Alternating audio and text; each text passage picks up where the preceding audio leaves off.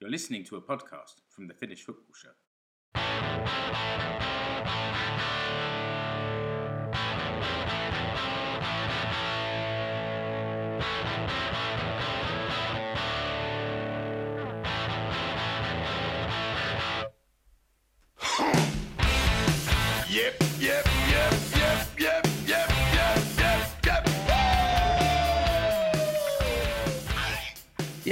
You're listening to the Finnish Football Show. I'm Mark Wiltshire and I'm joined today by Rich Nelson. Hi, Rich. Hello. By Keke Mulleri. Hi, Keke. Terve. And by Ali Manson, who will be joining us a little bit later.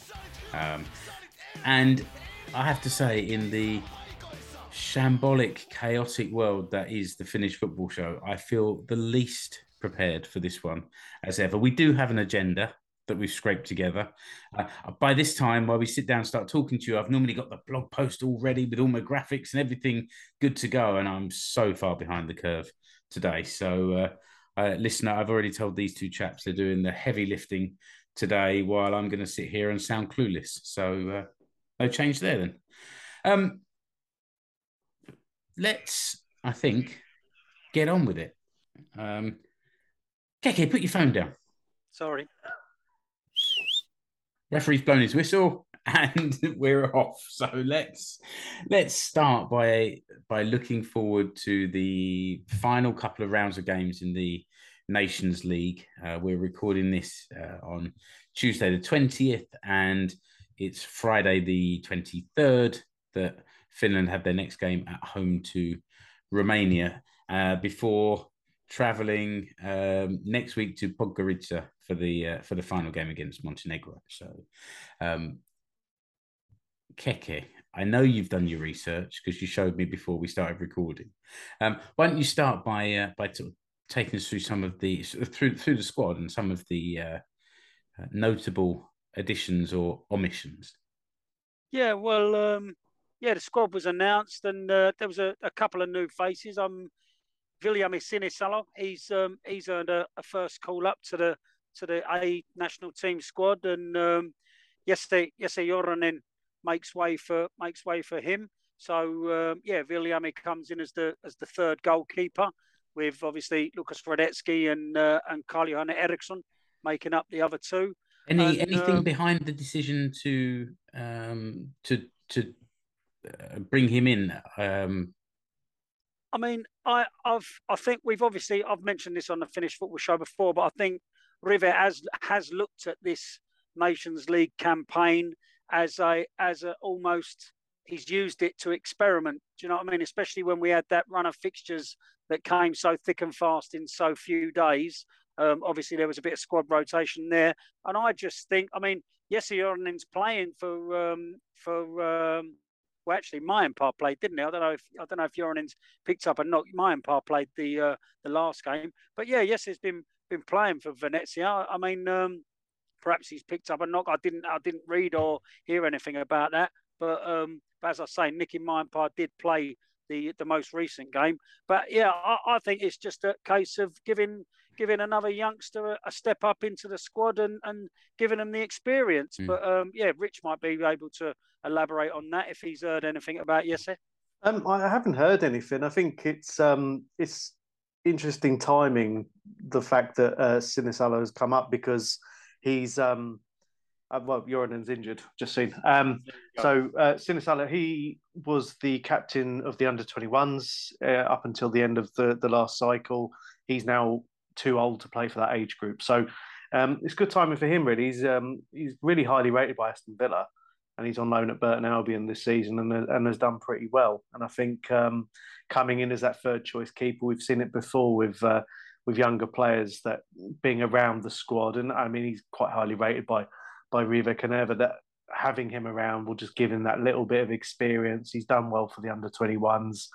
And the thing is, we've seen that the, the reserve goalkeepers get appearances, so it's unlikely he'll feature in these two matches. But you know that's priceless, really. Yeah, I mean we've also got Arttu Hoskonen, who's um, who's come in uh, in um, in defence there. Uh, again, another another one who's got got his first um his first call into the A national squad. Um, we were chatting in the between us, and he's he's had a couple of under twenty one sort of call ups, I think. But yeah, no, nothing nothing not been a regular feature of that squad either. But yeah, gets a little chance to come into the the A national team and and, and see what the squad is all about.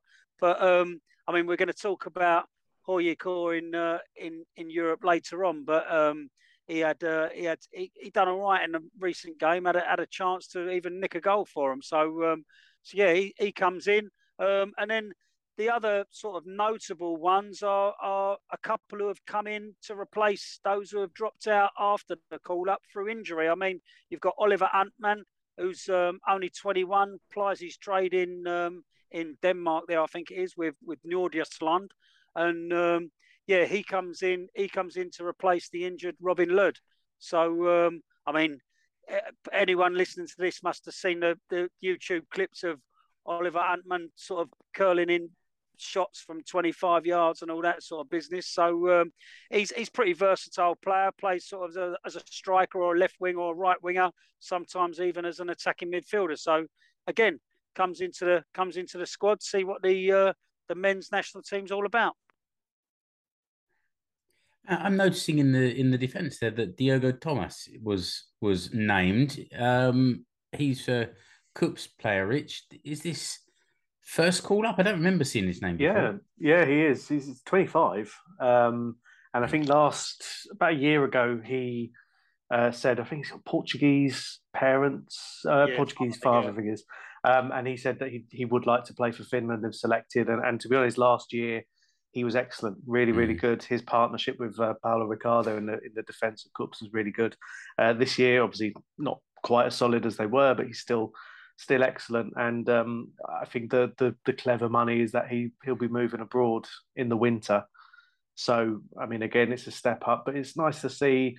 You know, I know we've, we've joked about it a little bit, but they they they are picking players from the Veikkausliiga, albeit a lot of them are from HJK as a standard. I wonder how much of that is you know, oh, they, they can get here in 20 minutes, it's fine. But, um, but you know, we, we've had it before with Nissilä and Niskanen at, at KuPS. Mm. Um, they've had call ups and, and now Tomas as well. So hopefully for him, it's a good boost. And, um, you know, we, we've talked about between us as well about some of the players who have had to miss out for injury. Some of the players that I mean, uh, Sauli Väisänen has had to miss out for for Tomas, and uh, Malik Fial, however you say his name, Fial, He's got a fin- Finnish mother. Um, he was a German under 21 international. He's moved to AC Milan in the summer and from Schalke.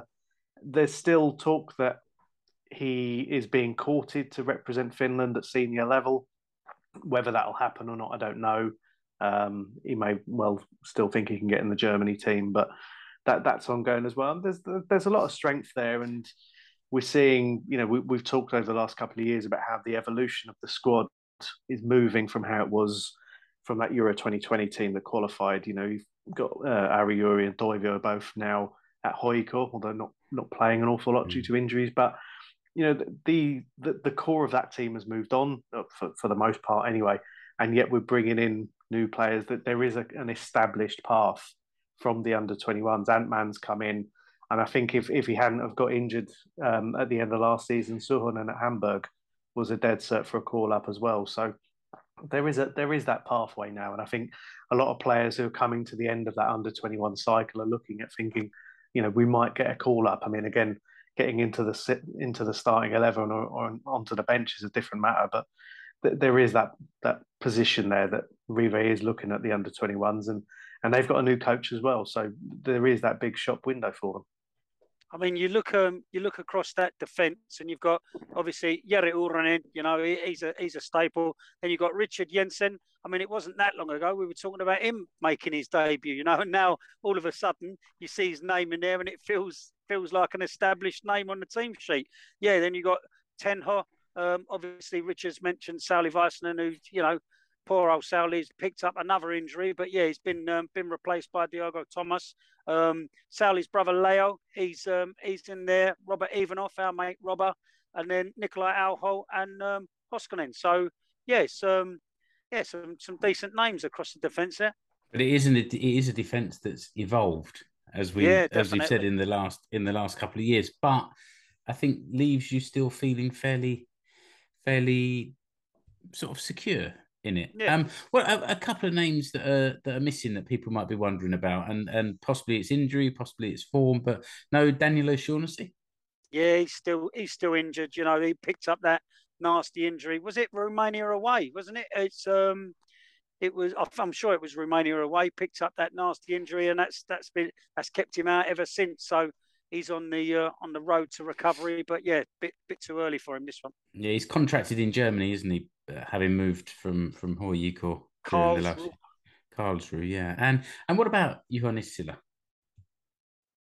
Um, he's um, not been getting as many uh, games in career as he was. I think when he he came, he went over there first. I think he started off quite well, uh, scored a couple of goals, and, and was quite vital to the team. I think the team was struggling, and and again, it was starting to get his starts were reduced to sort of minutes off the bench and things Mm. like that. And uh, and I'm I'm not sure where the Korean League season is, is in, in terms of the calendar, but I think um, it's one of those we've seen. You know, the, the MLS players have all been injured. You know, Taylor's had to drop out as well. So um, I wonder if they're looking at you know wh- where this is in the calendar and, and everything else. But Nissilä, I think he hasn't played as much for his club as as he was um, just after the move. So I, I do wonder if if they've had a conversation there and perhaps missing missing that's for a week, ten days probably isn't the best thing for him if he's not Mm. going to get any game time. I mean, Okay. one that one that does stick out is um, made his way back into the squad is Pyry Soiri. I mean, um, Yes. he dropped out of a couple of squads and uh, he's at he's at HJK now. He's um he played he's been playing recently and he's um he's got himself back into the squad. I mean, you look across that midfield, you've got obviously Rich mentioned there Robert Taylor who's who's had to pull out. He's been replaced by Santeri Hostikka. Then you've got yeah, Pyry Soiri, um, Soysalo, Glenn Kamara, obviously, who's probably one of the first names on the team sheet, along with Rasmus Schuller. Onni Valakari, he's in there. Lucas Lingman.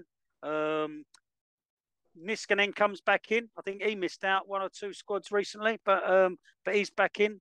And then um, yeah, Kaan Kairinen. So um, yes, uh, you know, again, regular regular names. Couple of ones who have been out come come back in. So um, yeah, decent. Some of those some of those players that you just mentioned, for example, uh, Lingman, um, Niskanen, I suppose, in the last in the last couple of years, um, when they've come in, they've they've looked useful. It's not it, it, again that it's that that evolution of the of the team. I was I was really pleased to see Soiri come back in because I thought a couple of years ago he looked really lively down that left wing and last Sunday, the HJK SJK game, he was a pain in the neck until he went off. Um, but then they brought on someone else who was just as good. It's not easy. Not Uh, easy playing against HJK. Well, uh, Lingman has been in good form since he's come back to Finland uh, on loan initially, and um, when he played, uh, I'm trying to, was it the Bosnia game? I think he he was really good. The, some of the link up play between him and Pukki was was fantastic, and um, I think he's been one of the, the key players for HJK's midfield in the European games that I've seen. I saw him against um, uh, Silkeborg. He was very good, and um, and I, I don't know what the plan is for him. Whether he will look to re- remain at HJK um, at the end of his loan deal, but um, but again, you know that these players they, they don't tend to go too far. Um, I know Niskanen had, you know, I mean he sort of blazed onto the scene um, when he was still at KuPS. Then he moved to Germany. That went wrong, and then um, he did quite well at Dundee United. Um, after his move there, was this season hasn't really got a plan. But uh, and Kyron played for Lillestrøm against SJK in the summer in in the um, Conference League. So again, these players they're getting regular game time in decent leagues abroad. So it's nice that they're not going away, and when they do go away for injury or whatever, they're still being considered. Let's Yeah, have a that's quick. Sorry, sorry, Keke, go on.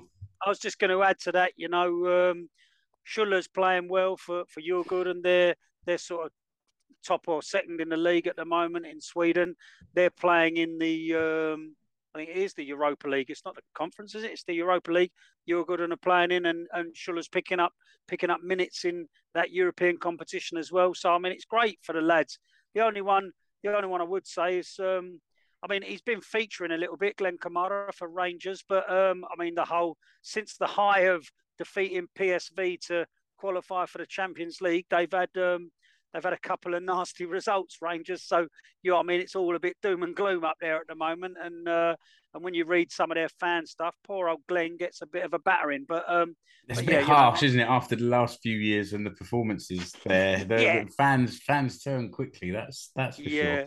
But but I would say uh, he's playing in the Champions League. Like it Yeah. doesn't as a as a standard of football, it doesn't get much higher than that. And uh, the last couple of weeks, I've I've struggled to see much Champions League football, if I'm completely honest. Um, but what I understand is that Rangers played pretty well last week until, and then there was a red card, and then they let in two right at the end. So that that three 0 defeat was a bit a bit kind of misleading as a as a scoreline. yeah. One one more thing before we maybe look at the at the two upcoming games. Um, just looking at the forward line, how are our how are we feeling about the, the forwards? We've got Fredrik Jensen, Marcus Forss, Joel Pohjanpalo, Teemu Pukki, and Benjamin Källman. Um, there's been a few, you know, a couple of transfers recently. Um, how are these players looking form wise? I mean, um, Källman's doing okay at Cracovia in Poland. He's scored a couple of goals. Um, he's getting getting game time. As I say, yeah, I think it's I think it's two goals he's scored there.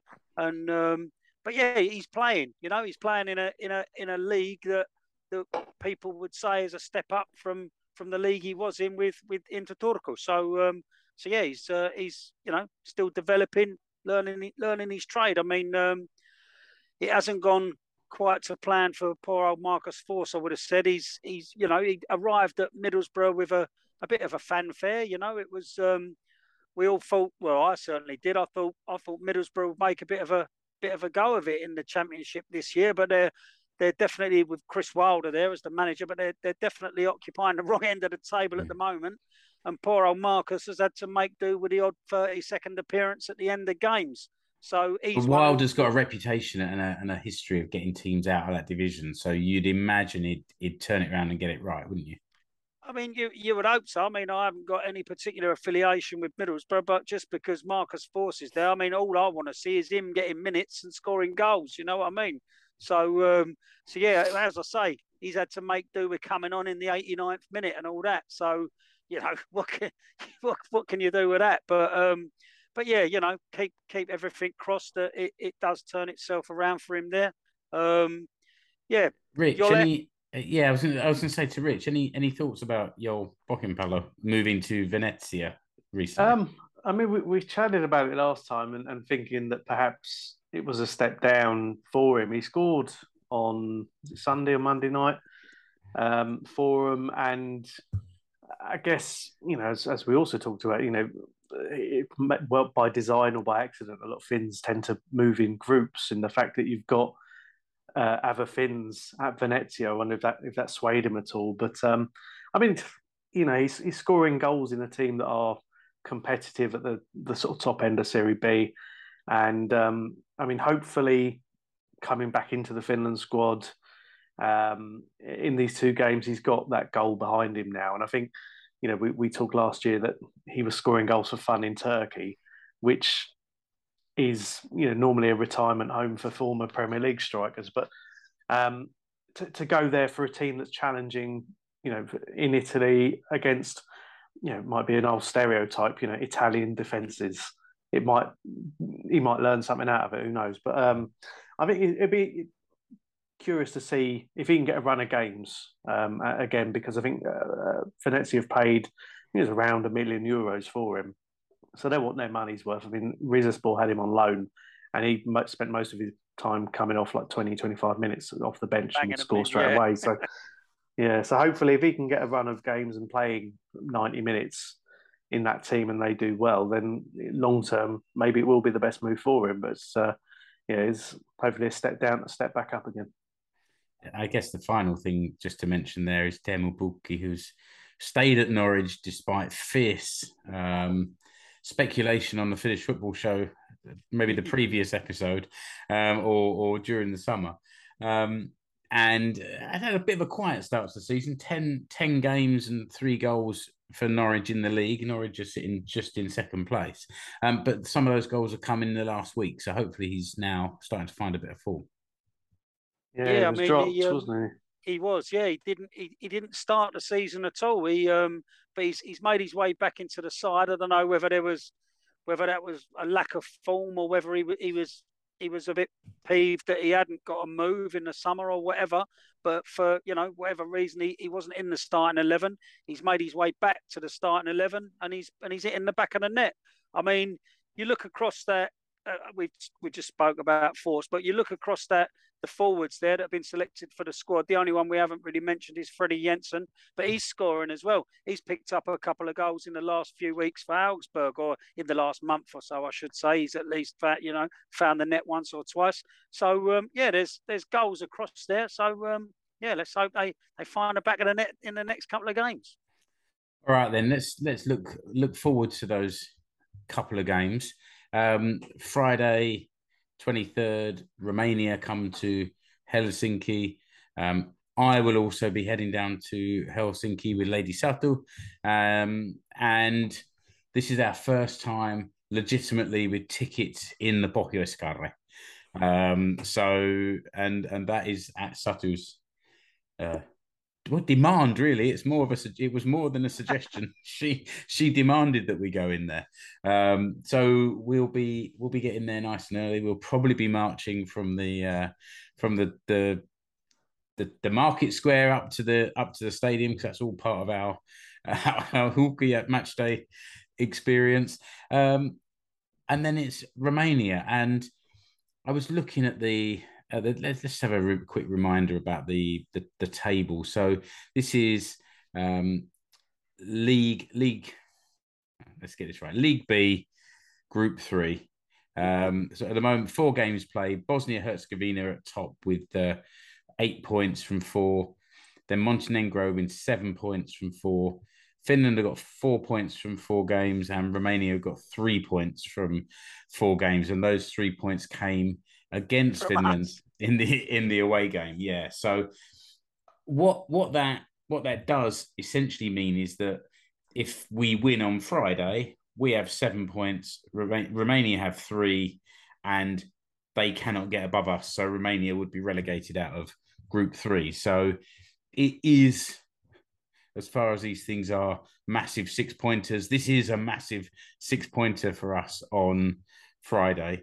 Uh, before we then travel away to because by then you know depending on the result of the other game which is obviously you know quite a quite a tasty local derby out there uh, down in the down in the um balkan Balkans, yeah. area um montenegro could be top and fighting for promotion. So it'd be good for us to be safe. We're not going to go we're not going to go up realistically. So just get that keep that keep that place in league in League B and um, and build again in a couple of years' time. Can I put Rich. my uh, silly hat on and just talk about coefficients and seedings? Go Please do, on, do please it. do. A bit Um, of science. That's just what we need. Well, the, the, these um, these games do matter for qualifying for the next Euros. Um, the seedings for the draw, um, which is going to be made on the 9th of October, are going to be based on the uh, final league placings in these. So um, ideally, Finland could be in pot two or three in the qualifying uh, for that. If you're in pot two, obviously there's a massive uh, a massive benefit there, but I think that would require Finland probably winning both of their games to push that. But um, but yeah, there's there is an incentive there um, again for for that, and that draw is yeah, like what two two and a half weeks away now, so we can start planning our fixtures for next year. And this this Rich is the for the qualifying for the year the next Euros. Yeah, And uh, the way the way everything's been squeezed together, you know, we had the Euros last, you know, like just over a year ago. We got the World Cup in a, in ten minutes, ten minutes time, and now we're qualifying for the next Euros again. It's it's pretty relentless, isn't it? yeah, um, and again, obviously, with the World Cup coming as as warped the calendar as well as what, what happened with COVID, but. Uh, so those fixtures are all going to be again like they are probably going to stay forever now, condensed into one calendar year, so played over six or seven months. But I think um, when you look at there, there is that place oh, there, are those playoff places as as well from the Nations League. So there is that little bit of a fallback. And if Finland can do what they did last time and not have to rely on that, then that would be a, a really nice position to be in going into that. But um, uh, one thing they did say this week actually was uh, as a World Cup warm up with a, that fixture calendar coming up is that Finland will be playing North Macedonia. Yeah. I think it's on the 17th of November or something. So a couple of days before the World Cup starts, um, they'll have a glamour friendly in North Mon- uh, North Macedonia. And Skopje. And um, yeah, so uh, it's um, this again, you know, like no, not many friendlies these days, but it's um, you know, the, the teams that qualified for the Euros first time last time round. But uh, yeah, there's a long, long way to go. But yeah, there's still something riding on these games. So Finland can avoid the uh, the wooden spoon in League B Group Three. I don't read that one. Then um, yeah, well, happy days. Uh, and do we There's have a- any any? Sorry, sorry, Keke, go on, go I was going to say there's um apparently there's a second friendly to be announced. I, I don't know if that's a I, I I think that will be a home friendly, but um but yeah the the opposition is yet to be yet to be confirmed. But yeah, after that after that North Macedonia game, there's a, a second friendly to be had. But yeah, you know, uh, plenty of time. We've Still got these two games first. And do we have any deep insights into Montenegro and Romania? Um, I've I've said about my travel plans for the for the home game, but Keke, you have some travel plans for the Montenegro away game. Yes, I'm off to Podgorica, um, or Titograd to give it its former name. So um, yes, yeah. So um, so yeah, we're going we're going down there to Montenegro. Obviously, um, catching up catching up with uh, with a, a load of the gang, and um, unfortunately, Wizz Air rescheduled my return flight, so I've got to have five days in Montenegro instead of the originally planned three.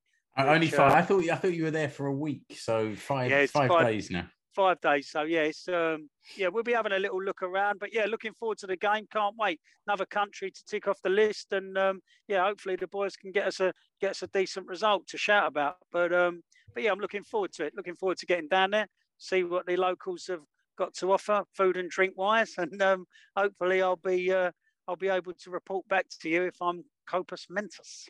Yeah, we we always we always consider it. Hopefully, Keke will be able to report back to us. So, uh, as trailed at the start of the show, Ali has joined us now. Um, hi, Ali. How are you doing? Hi guys, yeah, not too bad. A little bit jet lag still, but other than that, pretty good. Yeah, you just come back from your holiday. Yeah, that's right. I was in the in the states, so um, and I definitely underestimate every time I come back from there. I always, yeah, underestimate how I'm going to feel. So five days in, I think I'm nearly over over the bad stuff now. Now, just just so that we know, which um, which town are you in at the moment? So I'm actually, so now I'm back in back in the UK. Okay, um, right. and I'm actually I'm, I'm back in Guildford because I've subletted my room in London for another few weeks. So uh, technically, I'm homeless. Okay. nice. Um, so uh, you're not Ali? in you're not in Helsinki for the for the game on Friday. Uh, not on Friday. No, I'm going back to Helsinki uh, in a couple of weeks uh, Okay. for the Europa League game, which I'm sure we'll come on to a little bit later. Yeah, but for no, sure. still, still in the UK for the moment. Okay. Ali, just sorry, mate. The question on everybody's lips: you was in, you in California, you were in, weren't you? Did you see any MLS while you were in the states? What can you report back? Unfortunately, I saw the San Ah. Jose Earthquake Stadium. That was about as close as I got. It was Okay. frustrating because I, I did look at some fixtures and uh, both the LA teams were playing in LA at the same weekend. Um, but I had to do some family time uh, that weekend. So unfortunately, uh, I missed. So yeah, the San Jose Earthquake Stadium was as close as I got to an MLS game, unfortunately. I think that would have been a hard sell uh, to my girlfriend as well. But Yeah, um, yeah. yeah, maybe next time. Nice one. All right. How about if we move on to um, look at the Veikkausliiga? I think we've we've shown we we don't have any great deep insights about Montenegro and Romania, um, or, or do we, Rich? No, I was just thinking that's normally Hayton's job, isn't it? Well, But, that's uh, that's true. Let's let's have a little let's have a little moment to pause and reflect and say hi to Mark, who's just taking a a bit of a break due to being very busy at work and uh, you know we've we've still got we got the four the, the four the remaining four of us here holding the fort until he gets back. So um, Yeah. I don't I don't know if he'll be doing previews or match reports. Um, I guess keep an eye on the finnishfootballshow.com um, to see what's uh, what's coming, if anything's coming along there. Um, that was always his was always his baby. So uh, I'm sure he'll be listening to this. So hi, Yeah. Mark, and uh, you know we're keeping the seat warm for you. Yeah, get back soon. Our, our tactical insight into these two games is summed up with Yanis Hadji is still injured. That's, as, that's, as, that's as much as we've got. Um, so let's move on to the Veikkausliiga, where surely Rich has got stats and numbers and all kinds of things at his at his fingertips. Coming at me ears, son. Coming at me ears. Oh, I thought that was all the information just disappearing out of your head. That's. Um, I guess we should we should start by just giving a quick overview of how the how the season finished. Um, Rich, do you want to just sort of talk through the the, the final the final Regular, table yeah. in the in the regular season, the Runkosarja? Uh, yes. so the the final C uh, table after 22 rounds, HJK finished top after beating Honka with a, a late goal from uh, Anthony Olusanya.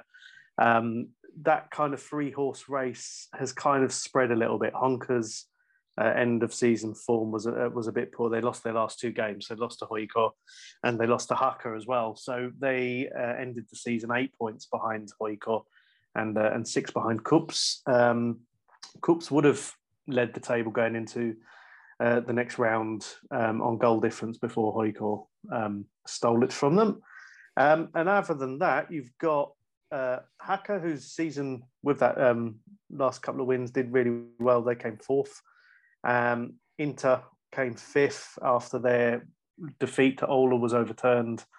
Uh, for we, we always love an illegible player and they had far too many. So uh, they lost 1 0, but ended up winning 3 0. So they got put into the top. And then uh, uh, came sixth, which uh, sure we'll be delighted about. Well, yes, of course. The aim is to be in the in the top half, and I guess for for Joaquin Gomez and his team, having got having got HIFK into the top half last season, would be expecting that as the very barest of minimums.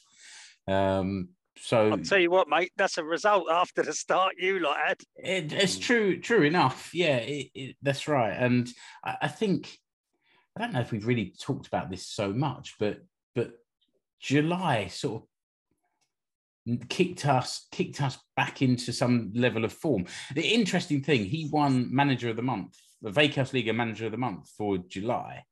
Um, I think there were eight games. Uh, not not Veikkaus League game, eight games in total because of the European games, um, and we actually lost three of those European games, and yet the way the team played gave everyone such a such a boost and and a real uh, kind of feel good feeling. Um, apart from my friend Julian, who was on holiday for most of July back over in the UK, missed all those games and came back came back just as grumpy as he'd gone as he'd gone away before the holiday because he hadn't really been able to see how well we'd been playing. But something definitely definitely clicked in that time, and um, I I went I had a coffee with Joaquin um, in the beginning of August, and we sat down and and chatted for about an hour and a half, and it was just pure football. Really, really interesting stuff. Nothing like like the, the point of it wasn't to be an interview. The point of it was just to have a chat because you know he came on the show when he when he first moved over here. Um, and quite often when I'm in conversation with people about football, it's like, oh, Joaquin said this, and you can kind of see some of the things that he was talking about playing out in the on the field or, or how the club is uh, is progressing. So, and I think I mean we knew before the final game of the season that we were going to finish sixth uh, because of the the results of of Oulu. So it looked quite close, but we were we were there with a game a game to go. Um, but I think there's a certainly a better feeling about how the team is playing. That's for sure. Yeah. Well, um, as we saw then, Oulu dropped. They they were top of the bottom six uh, going into that. Um, Ilves, who've really not had a particularly good se- season, they um, they were eighth. Mariehamn ninth. They had a, a decent sort of their, their season picked up. They were they were they had a dreadful start as well, uh, and once they learned how to score goals, um, they they did okay. Uh, VPS again, they they were scoring a bucket load at one point, but uh, defensively not all that. They were tenth. Lahti, um, you know, we, we jest about them constantly being mid-table, but they're not. They're Not eleventh, year. and they have been atrocious. Uh, they changed their manager. That's not gone any better at all. And HIFK, uh, one win in 22 games, nine points, uh, conceded 40, 48 goals.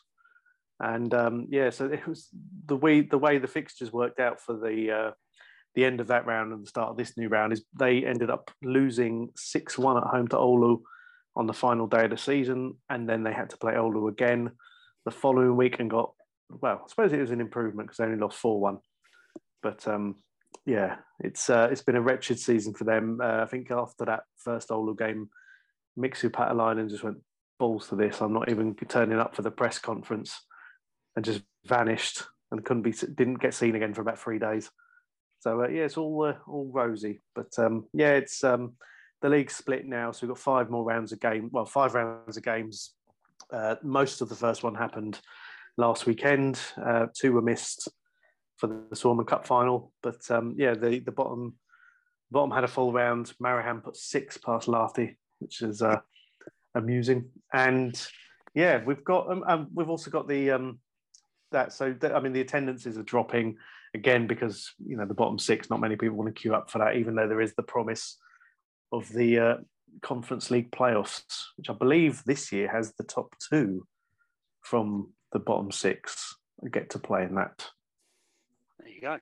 Mm. becoming more and more like a, a basketball or ice hockey playoff series, isn't it? But but if it keeps if it keeps the the season alive lower down, then why not? Why Yeah. not?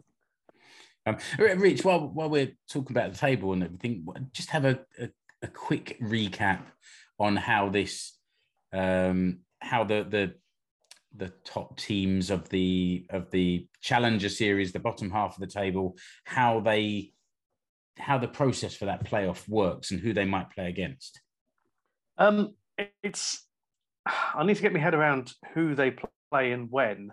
Um, the scenario is is that the because KuPS won the Suomen Cup on Saturday, um, so they have qualified for the Conference League already. So you get the bottom three of the top six. So as it stands, Haka into SJK, and you've got the top two of the bottom six. So that's currently Oulu and Mariehamn will enter this very convoluted system I don't think they've confirmed how it's going to work just yet. okay Um, but basically, I think you're in a from the first year they did it. You had like the bottom two would play off, so then it would be the winner of that game would then play the winner of the the team that finished above them, and it would be so. Then by the time you get to the final match, which I think then was over two legs, was it was about six weeks after the season finished. Mm.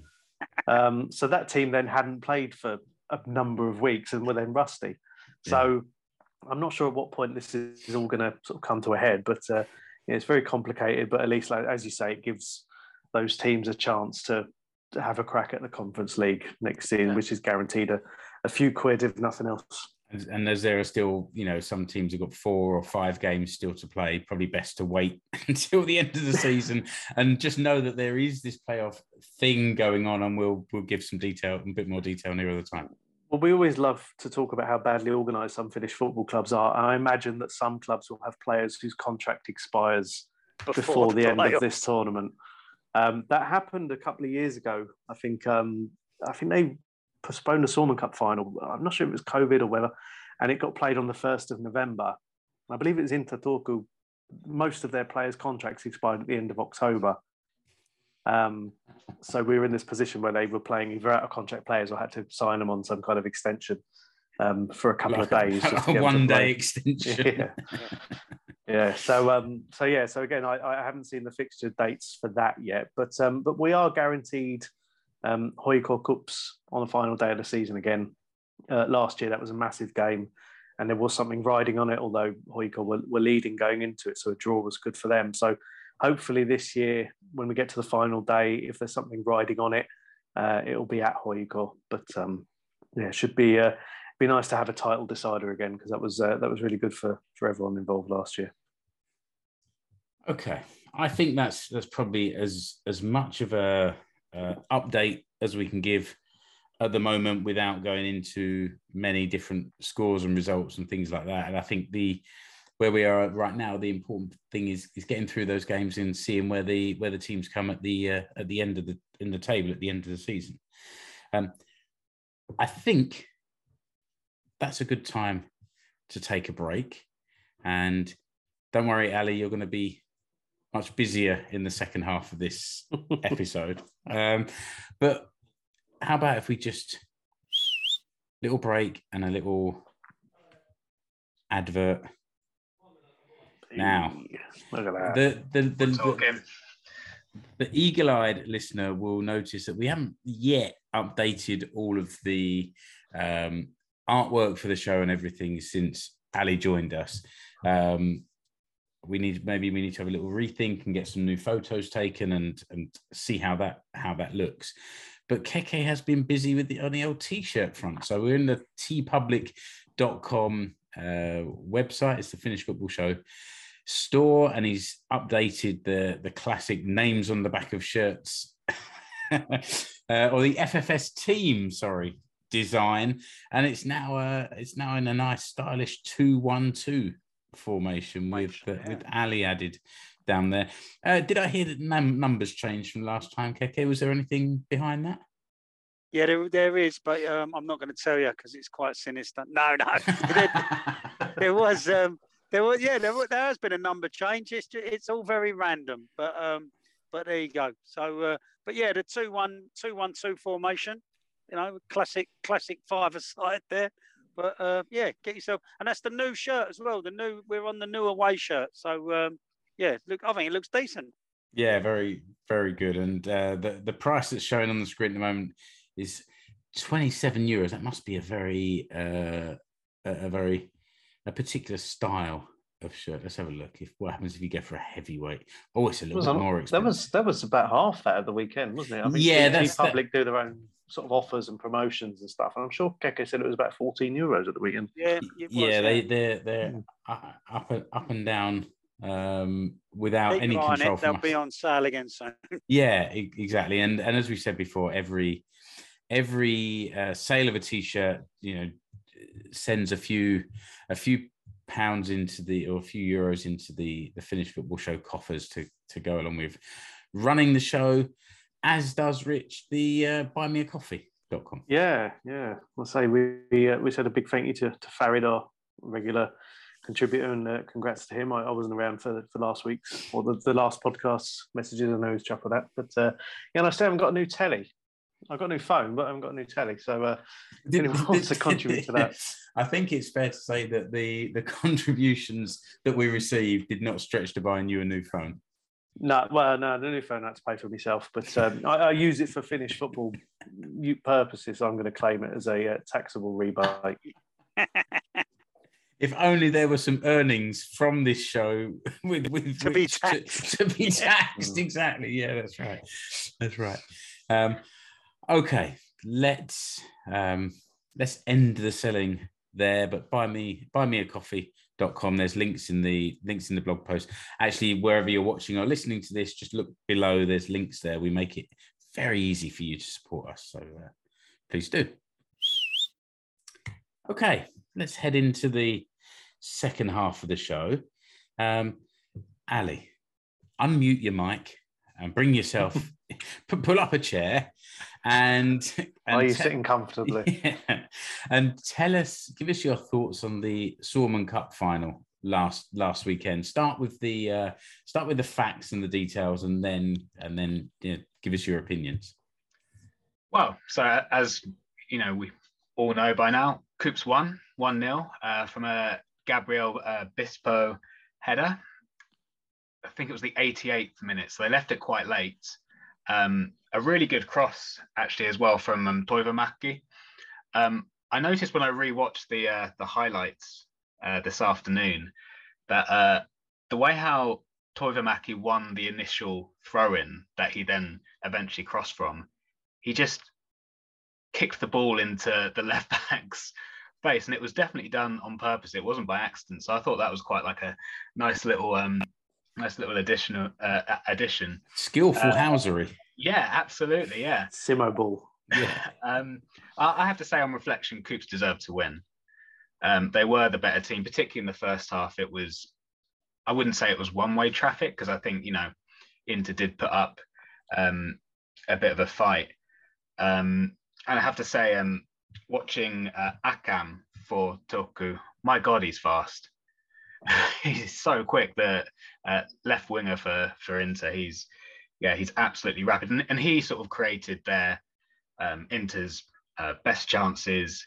He was their biggest threat, but I think generally KuPS deserved to win the game. Um, and yeah, and probably could have won it by two or three goals.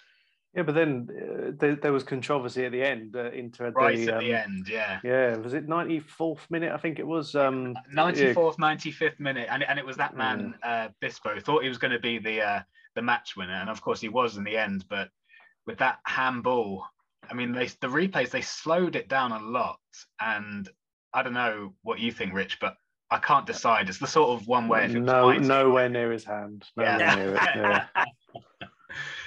yeah, I, I, I think yeah, it was one of those where I think you know if it's if it's your team, you're you're screaming for it, and if it's not your team, you you're going to say absolutely no way. That's that's really harsh. And um, so yeah, that was a, a bit of fun. Maybe if uh, you know VAR VAR had got involved, it might have been a different story. But yeah, KuPS won one 0 and and that was their fourth Suomen Cup triumph, and uh, yeah, they absolutely deserve it. I think.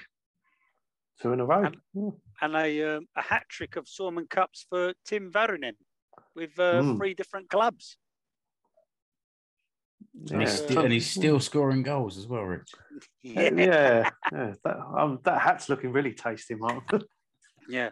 You get mean, your um, own hat. the um the game the game itself was was fantastic. I mean, obviously only the only the one goal that came right at the death, but it was um there was some decent decent football. It were it was it really was a, a good a good advert for the Suomen Cup and for you know two Veikkausliiga teams going toe to toe. But um I think we when we we've been chatting, we all agreed it it wasn't really uh, matched by the by the surroundings really. Yeah, and this is what your your this was your thoughts, Ali. This is what you wanted to talk about. Yeah, and, and before I go into this little mini rant, I have to say I thought the KuPS fans and the Inter fans were brilliant. Um, judging from the TV, you could almost sort of have thought that there was more than the 3,000 that there were, in fact, in the stadium. And that's where I'm going to sort of start this little rant. Mm. I, th- I think the Finnish FA need to do possibly more, whether it's from a marketing point of view, a supporting point of view for the Suomen Cup. It's the National Cup. It has to be better supported because I think 3,000 at a cup final is. I mean, I know sometimes you know we have a chat about about the attendances and attendances go up and down throughout the year, but I think when it's the the national final, we should have maybe slightly higher expectations of what to yeah what to expect. You know, you're going to have it at the the national stadium at the Olympic Stadium, um, and it would I think it would just be better for the brand and for the the Finnish football brand as a whole if we or if the Finnish FA rather did something again from the marketing point of view to get those attendances up. Um because yeah i think three just over 3000 it, it's not great. And i sort of did feel a little bit for the players and i felt a little bit for the, fans as well the KuPS fans and the inter fans who really made it uh you know they gave it a good go. And as i said it's, this isn't a reflection on them but i think maybe the the finnish fa need to I know, have maybe a bit more of an open mind of what they can do to keep the prestige of the cup going. I think. I, I think it's when when you look at it in history, though, and, and this is the problem is that we've only ever had one final where the attendance has been over ten thousand, Yeah, and that was from uh, 1963. Haka beat Rapas, and they had fourteen thousand there. Um, Yeah. So again, it's it's one of these strange things because the the Palloliitto set up a task force uh, a year, eighteen months ago, to to rejuvenate a lot of their competitions. The Suomen Cup first, and now we're seeing with the the split of the Ykkönen, the Kakkonen, and whatever they're going to call the the one in between. to try and freshen everything up. And the Suomen Cup, everything they've done to rejuvenate the format of the tournament has been absolutely fantastic. It's worked. Um, the problem is you've probably had more players playing in the tournament than you had fans at the final on Saturday. Um, and and and I think you know that the the final should be at the national stadium. Mm, yeah. The problem is is that when you've got teams who aren't from Helsinki or, or Valkeakoski or Lahti or something like that, they've got to travel a long way. And how do you appeal that to the neutrals? And I think that what the Palloliitto have done in, in this year or so since they've got round to this is is they've really marketed the Suomen Cup within football. So within the football community, I think the the marketing and everything's gone really well. The the press, the the publicity, it's all been positive, and I think people have really engaged with that. But they are existing football fans, and and again, you know, it took Finland qualifying for the Euros to get the outsider interested in Finnish football in the national team. That's kind of catching on, but we're still at a point where Finland v Romania on Friday, I think at the time of writing, there's been about 16,000 tickets sold. So just under a half half the capacity as it is. But I think that's the problem, and this is what's going to take decades, generations, and and it's something they really have to think about. How do you make that appeal to someone who isn't a KuPS fan or someone who isn't an Inter fan or your casual football tourist? It's um, I mean, it's going to take a lot more than a, a task force headed up by some some of the sauna boys. Did, yeah. did they I mean, did they do the, the, the campaign like they've done for some of the um, Helmarit games for teams to travel down to watch the final because that was that was quite successful. Was that run again for this as well? Well, what they did was they invited every team who participated in the tournament, which I think this year was back up to it was in the high 300s.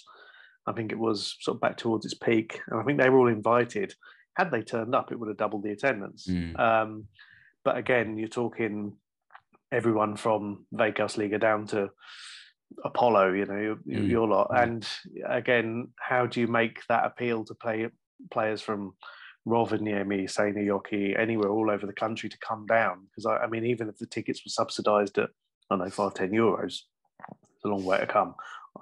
Mm. Yeah. Well, SJK played in Helsinki on Sunday, so they should have they should have been there, shouldn't they? With their the weekend of it, yeah. exactly. Yeah, the team yeah. should have been there, waving waving the the gold and black flags.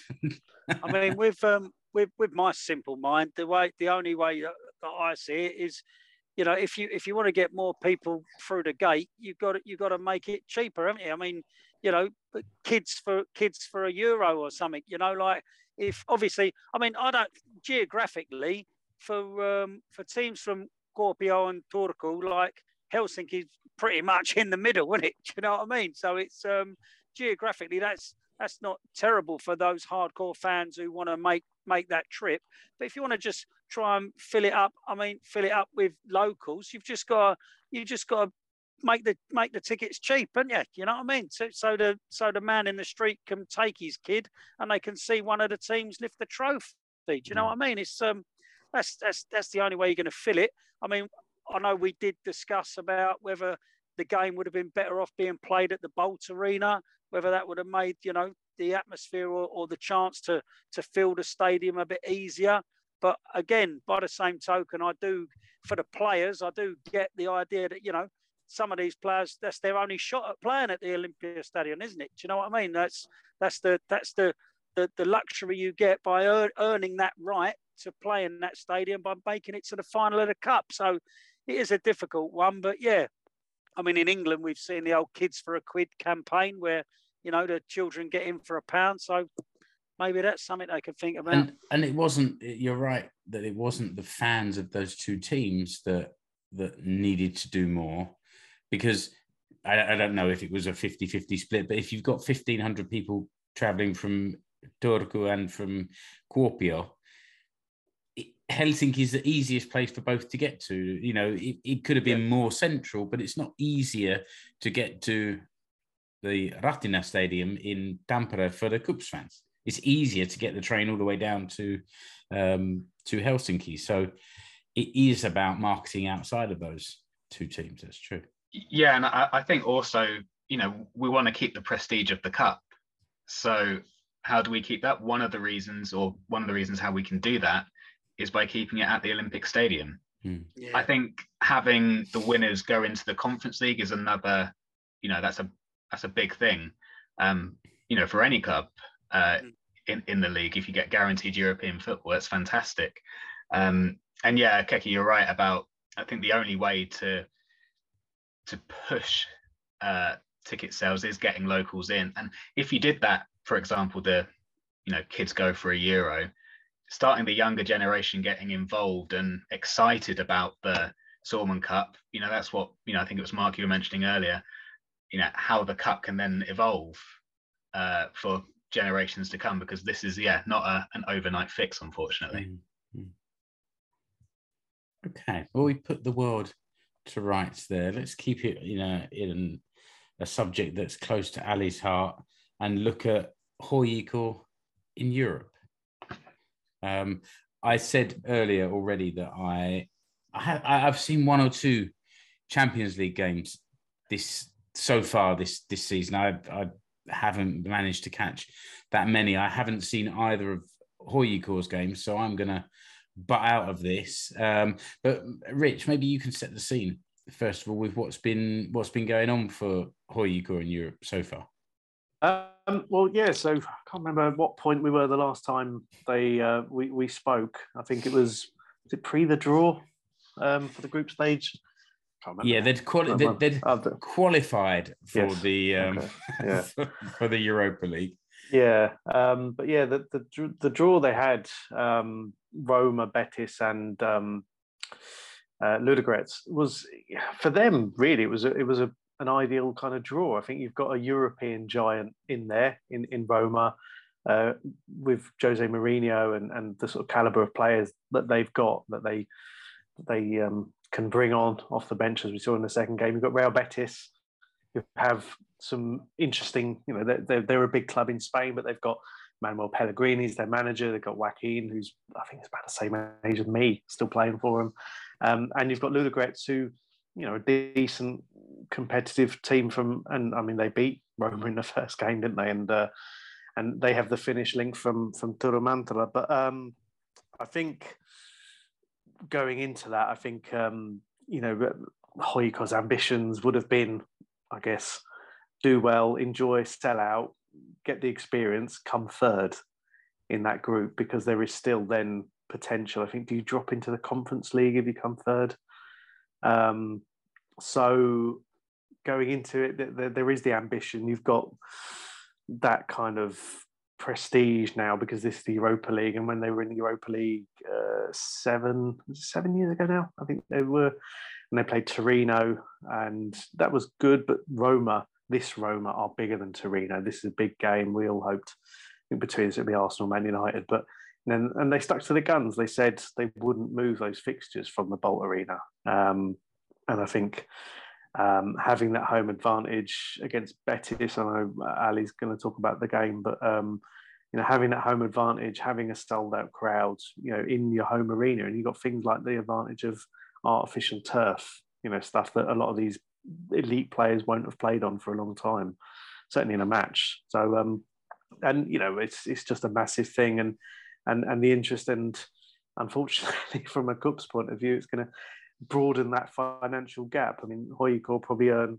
five plus million euros out of this, even if they lose every game. They're going to come away quids quids in. So Ali, what what what was your um, what's your thoughts on the the two games so far? Well, yeah, just sort of carrying on from what Rich said, I, I think the ambition for HJK at, at the start of the group, uh, you'd look at third and sort of hope. And then it turns out that Ludogorets are actually quite good.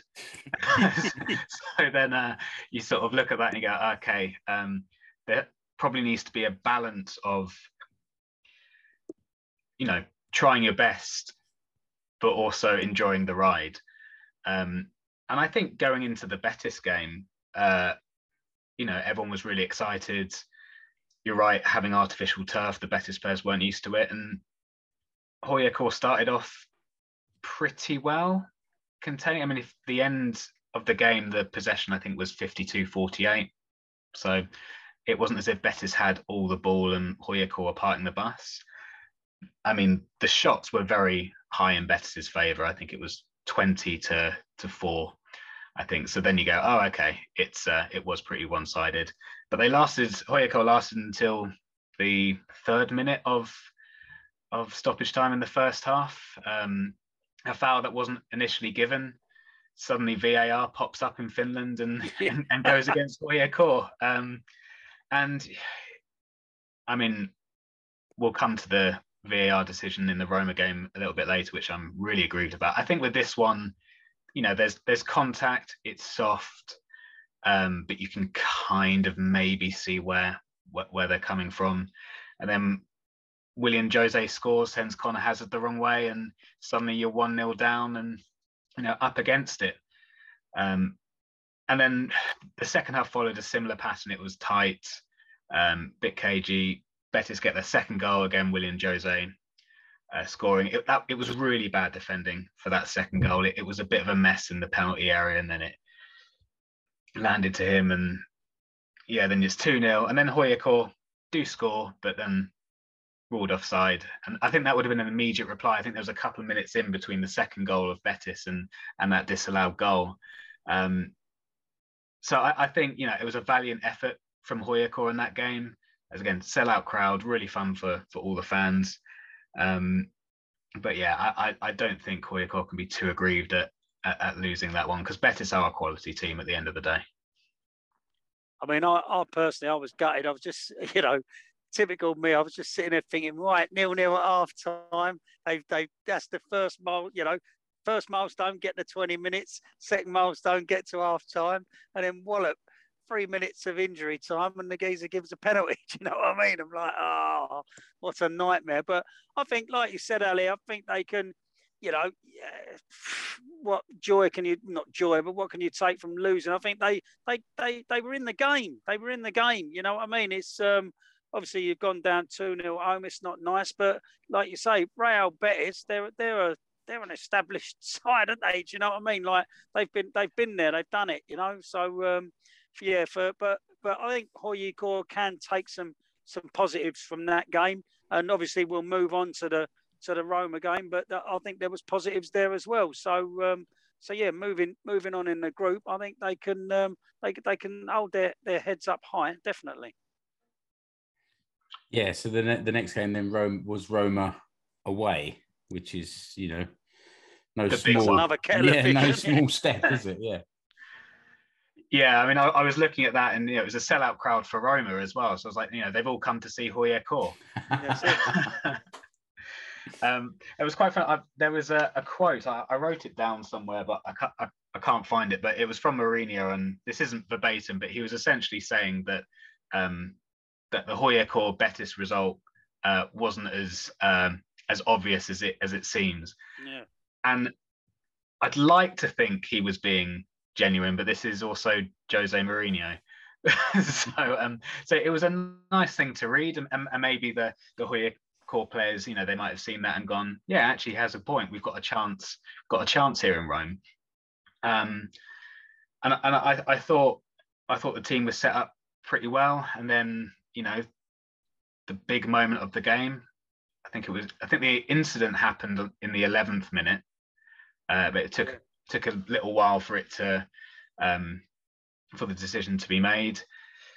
Um, yeah, Tenho been sent off, and I just can't I can't see it.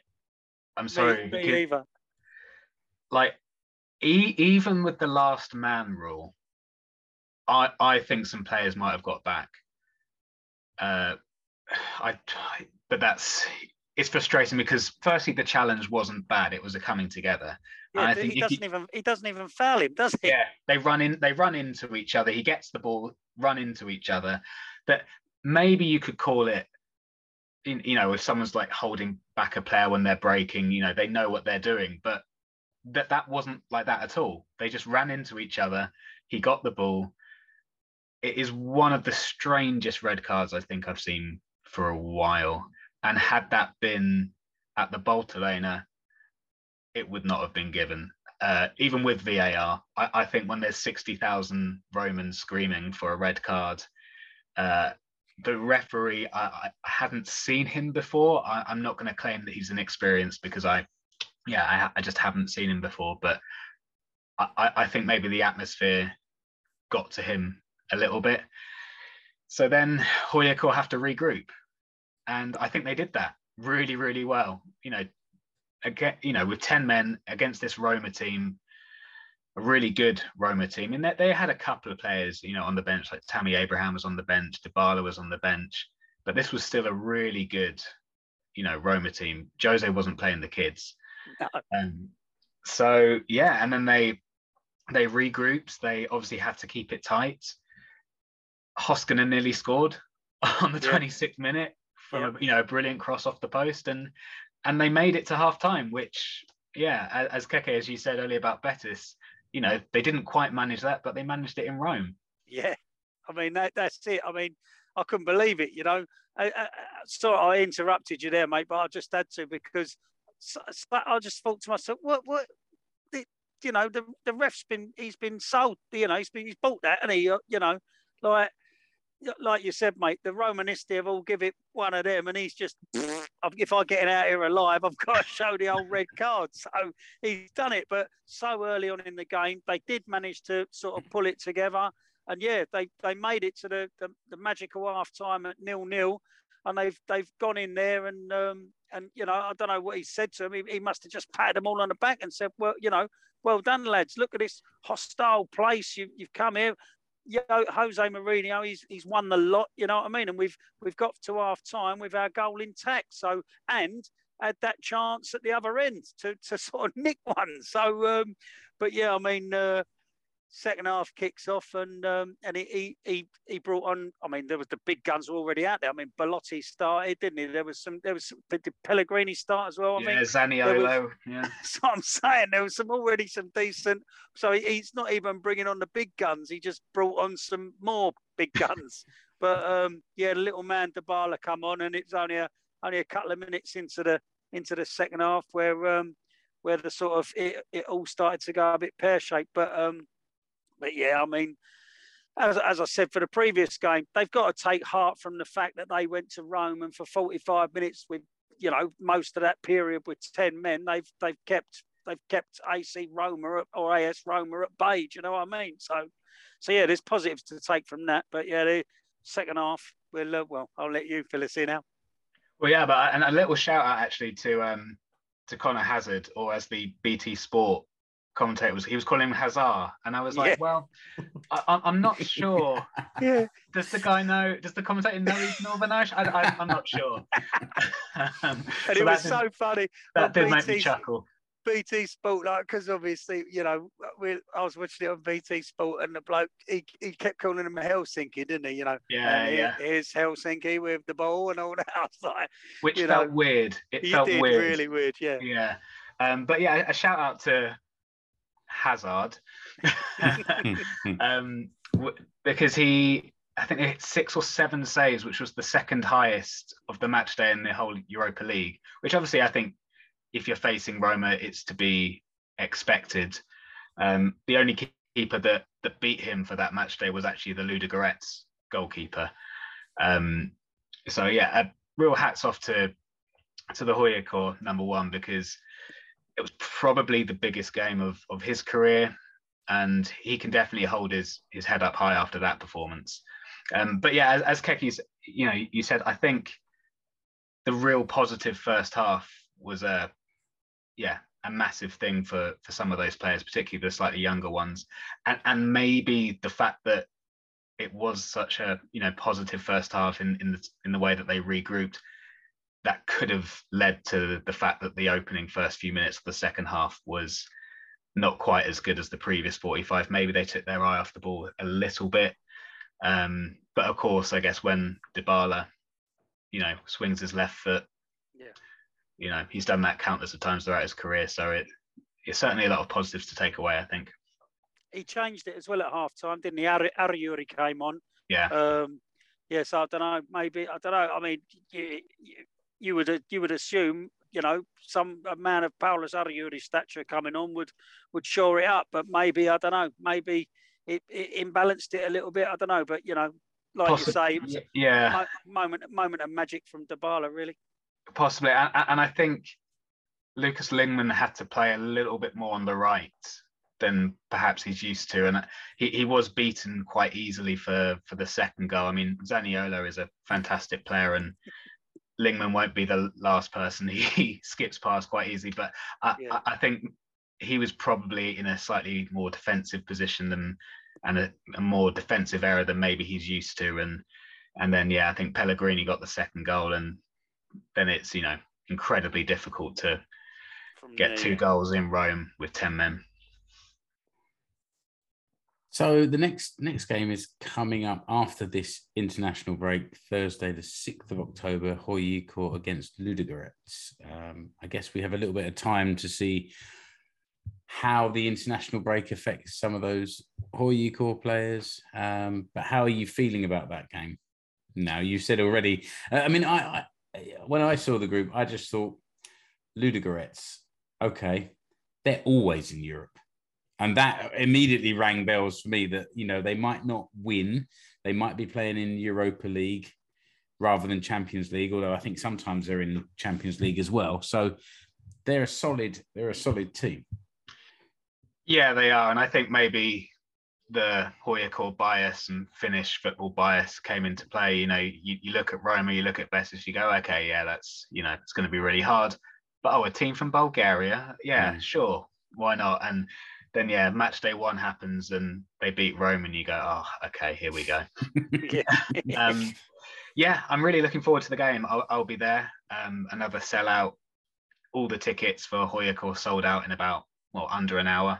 I you got tickets Ally did you Yeah, for the Ludogorets game, I did. okay okay nice Yeah, um, I was in the queue for. I mean, I couldn't go to the Betis game because uh, I was on holiday. Um, but then I was trying for the Roma and the Ludogorets game. Didn't get the Roma ones, but did get Ludogorets, which I'm really excited about. Mm. Again, another sellout crowd. Uh, it's going to be yeah, early October, so it'll be nice and chilly, but not not Yeah. too bad. Um, and I'm sure it'll be a really good atmosphere. And hopefully, um, Ludogorets bring some some fans over as well because I'll be right next to the the away fans this time. So uh, a lovely, uh, a nice little atmosphere would be will be an extra bonus as well. I would keep your eye on the weather report because we went to the the France Finland France game last year in October, and uh, I was I was thinking for days what what what do I wear? What am I going to put my feet? And uh, it was actually fairly mild. So was November. was it November? Was it as late as that? Okay, Well, it was still fairly mild. Yeah, Um, Oh. That would be great because the last sort of four or five games I've been out, I've been out, there in a t-shirt and shorts. So I probably won't do that this time. But yeah, okay, so you need a little bit more than that, but yeah. Yeah. Anyway, good good luck with it and enjoy it. Enjoy it, and uh, yeah, thank you. you know post post some pictures and on the on the facebook page facebook group and uh, and sort of share share the atmosphere i'll try and uh, do something again on uh, on friday before the romania game and keke will be out there uh, in podgorica sharing his pictures so all the more the more the merrier um rich i think we, we've we, i tell you what we've gone long today by by Mhm. our own standards we've gone long um but you wanted to say something about while we were talking European football about KuPS' women's team. Uh, yeah, so KuPS, who won the Kansallinen Liiga last season, uh, they, as of, well, say we're recording this on Tuesday night. Uh, on Wednesday, they play their second round Champions League qualifier um, at home to St. Pölten of Austria. Uh, they made it through the first round. They have a the way that the Women's Champions League works. They restructured it so you play a little mini tournament. They beat a team from Lithuania and then progressed to beat Anderlecht on penalties. Now, again, I'm going to have to conflate this, and I know I got told off for it before that Anderlecht have a good men's team, therefore their women's team must be good. And it's like the old days we grew up watching Doncaster Belles were good and Doncaster men's team were rubbish. Um, but yeah, they beat Anderlecht on uh, on penalties to get through to this uh, next round, which is the last qualifying round before the group stage. So if KuPS get through this uh, two-legged tie, so the first leg's tomorrow, then uh, yeah, it could be a welcoming Lyon or Barcelona or Chelsea I don't know if the uh, UEFA would allow that in a women's Champions League game because they certainly wouldn't allow it in the men's. But um, but yeah, good luck to them. I think um, they're they're sort of quietly optimistic, and again they're they're in the same boat with the contracts in that the uh, the group stage for this game go well into beyond the end of the uh, Kansallinen Liiga, but they are they are currently leading that as well. So uh, good times in in Kuopio. But yeah, it's um financially it'd be great. Obviously the uh, we've we've talked on previous episodes around how women's football is it's almost a loss leader uh, at senior level. Um, we saw last year that Tips, who came second in the league, then subsequently folded because um, their junior sides were fed up of funding the senior team because most junior clubs make money and the senior teams then go and lose it. So, uh, so yeah, so fingers crossed. Um, I think the first leg at least is on Ule Arena Okay. uh, on Wednesday night. So um, yeah, should be good, and uh, looking forward to that, and hopefully uh, doing well. I mean, you've got some of the teams that are also in there. You've got um, Rangers who are doing well with uh, Jenny Danielsson. which, Um, are playing Benfica, uh, and in the league path tonight, my friend is at the Arsenal Ajax game, played in at sunny Boreham Wood. So uh, yeah, it's all uh, all go. So yeah, two matches from a very interesting group stage. Fingers crossed. Yes, um, that that Rangers game. Jenny Danielsson started for Rangers. That's currently two two with Benfica. With um, yeah, about twenty minutes to go, and um, Sanni Franssi also featured for Real Sociedad. They unfortunately went down one 0 to Bayern Munich today, but um, but yeah, there's uh, tomorrow as well as KuPS. We've got Ria Öling. She'll be she'll be coming out for FC Rosengård. They've got uh, Brann in the uh, Champions League as well. So, a few Helmarit to keep your eyes on there. Very good. Thanks, Keke. And I'm sure that you'll be sharing updates from some of those games on the old Instagram, um, Finnish Football Show Instagram uh, account. So uh, I'll be checking in there because that's where I get a lot of my updates on what Finnish players are doing overseas. Good man. Um, I think that just about wraps up another show. Um, Rich, thanks for thanks for joining us again. One Keke, more. thanks, thanks for your time. Cheers. Just Um, one, just one more thing before we do go. Um, we got to say a big uh, thank you to Jukka Raitala, who called it a day for his uh, for the international team today. He's, he's retired from international football. So what was it? How many caps was it? Sixty odd. in- Sixty-four, I think it was. in the end. 64 caps in 13 years. So, kitos, Jukka. And that could have been in the Hulkiad section at the start of the show. Could have been. Keke, but anyway, that's fine. Ally, thanks thanks for joining us and uh, and bringing your uh, your perspectives from uh, from HJK and Suomen Cup, and uh, we'll we'll we'll be getting back together, I guess, over the weekend, sometime after the Romania game, to do a bit of a a, a post match, and and then also after the Montenegro game. So, chaps, it's in your calendars. Hopefully, we can get our get ourselves organised. And listener, until next time, thanks for joining us on the Finnish Football Show. Kitos. You have been listening to the Finnish Football Show. You can find us online at finnishfootballshow.com. Remember to subscribe to the show wherever you're listening or watching. You can follow the Finnish Football Show page and group on Facebook and on Instagram. See the links in the episode description below. You can also connect with the four hosts on Twitter at Explore Finland, at FC Suomi, at Escape to Suomi, at Mulen. Links to the Finnish Football Show merch stores are also in the episode description.